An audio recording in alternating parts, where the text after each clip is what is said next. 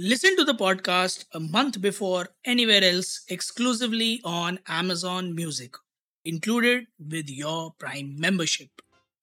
नमस्ते इंडिया कैसे हैं आप लोग? मैं हूँ शिवम। अगर आप हमें पहली बार सुन रहे हैं तो स्वागत है। इस शो पर हम बात करते हैं हर उस खबर की जो इम्पैक्ट करती है आपकी और हमारी लाइफ तो सब्सक्राइब का बटन दबाना ना भूलें और जुड़े रहें हमारे साथ हर रात साढ़े दस बजे नमस्ते इंडिया में। अफ़गानिस्तान, एक कंट्री जो पिछले काफ़ी समय से बहुत सारी परिस्थितियों से जूझ रहा है। उसे कोई चैन की सांस लेने ही नहीं देता, चाहे वो उसकी कंट्री के अपने हों, चाहे बाहर के हों, चाहे ना नाम नहीं लूँगा, बहुत से मतलब बहुत से ऐसे एलिमेंट्स हैं जो इस कंट्री को चैन से जीने नहीं देते बड़ी मुश्किल से जैसे तैसे यहाँ के लोग अपने पैरों पर वापस खड़े होते हैं कि कुछ ना कुछ विपदा आपदा आन पड़ती है, और ये कंट्री एक बार फिर सफ़र करने लग जाती है।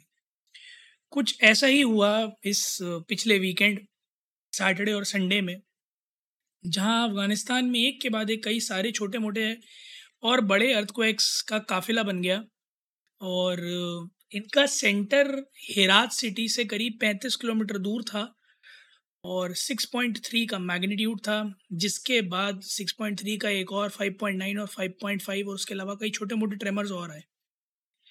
आलम फ़िलहाल ये है, अगर मैं शुरुआत से शुरू करूँ तो फ़िलहाल जो डेड टोल है, वो चौबीस सौ पार कर चुका है।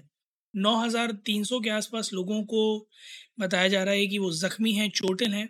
करीब चौदह सौ घर कम्प्लीटली डिस्ट्रॉय हो चुके हैं। तीन हज़ार से ज़्यादा फैमिलीज़ अफेक्टेड हैं। उसके अलावा कई सारे ऐसे परिवार हैं जो पता नहीं किस किस चीज़ की चपेट में आ गए हैं फ़िलहाल। और एक बहुत बड़ी तादाद में लोग जो हैं, वो सफ़र कर रहे हैं इस पूरी कंट्री में। इस सब में एक बड़ा डिफ़िकल्ट जो सिचुएशन है, वो ये है कि फ़ॉरेन यानी कि इंटरनेशनल मदद जो है, वो बड़ी कम मिल रही है। उसका कारण है तालिबान।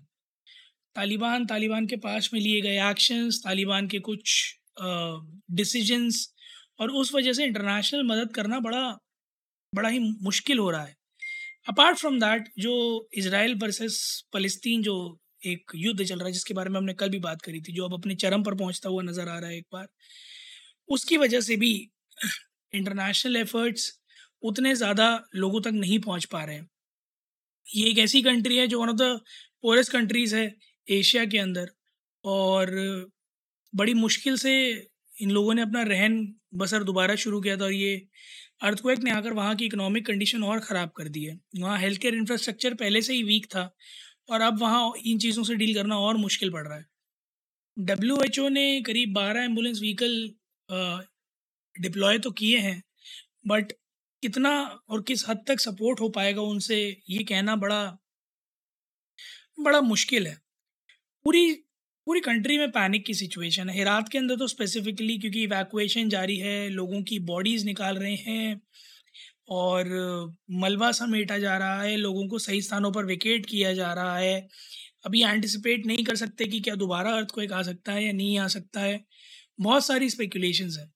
जून 2022 में भी एक अफ़गानिस्तान में अर्थ को एक आया था, जिसमें करीब हज़ार लोगों की जान गई थी और 1500 से ज़्यादा लोग इंजर हुए थे। तो साल भर ही हुआ है अभी, मुश्किल से मुश्किल, सवा साल ही हुआ है। और इस कंट्री में एक और इतना बड़ा अर्थक्वेक आ जाना तो काफ़ी मुश्किल हो जाता है लोगों के लिए। तो मैं आप लोगों से अर्ज़ करूँगा, जितने भी लोग आज हमें सुन रहे हैं नमस्ते इंडिया के माध्यम से, कि आप जिस भी तरीके से कर सकें, जितनी भी कर सकें, एक जेनविन सोर्स के थ्रू प्लीज़ प्लीज़ अफ़गानिस्तान के लोगों की मदद कीजिए। और जहाँ तक हमारी नॉलेज है अफ़गानिस्तान के जो बहुत बड़े प्लेयर हैं, राशिद खान जी, उन्होंने भी कहा है कि वो अपनी मैच फ़ीस और अर्निंग्स इस वर्ल्ड कप की सारी रिलीफ में अफ़गानिस्तान के लोगों के लिए डोनेट करेंगे। तो आप लोगों से भी जितना बन पड़े कोशिश कीजिए, क्योंकि इस टाइम अफ़गानिस्तान के लोगों को बहुत ज़्यादा ज़रूरत है हमारी। तो आप जितनी भी मदद कर पाएँ, उतनी कम है। तो कोशिश कीजिएगा, जहाँ भी आपको एक वैलिड सोर्स मिले, उसके थ्रू अफ़गानिस्तान के लोगों की मदद कीजिए। उम्मीद है गाइज़ आप लोगों को आज का एपिसोड पसंद आया होगा। तो जल्दी से सब्सक्राइब का बटन दबाइए और जुड़िए हमारे साथ हर रात साढ़े दस बजे सुनने के लिए ऐसी ही कुछ इन्फॉर्मेटिव खबरें। तब तक के लिए प्रे ऑफ़ अफ़गानिस्तान नमस्ते इंडिया।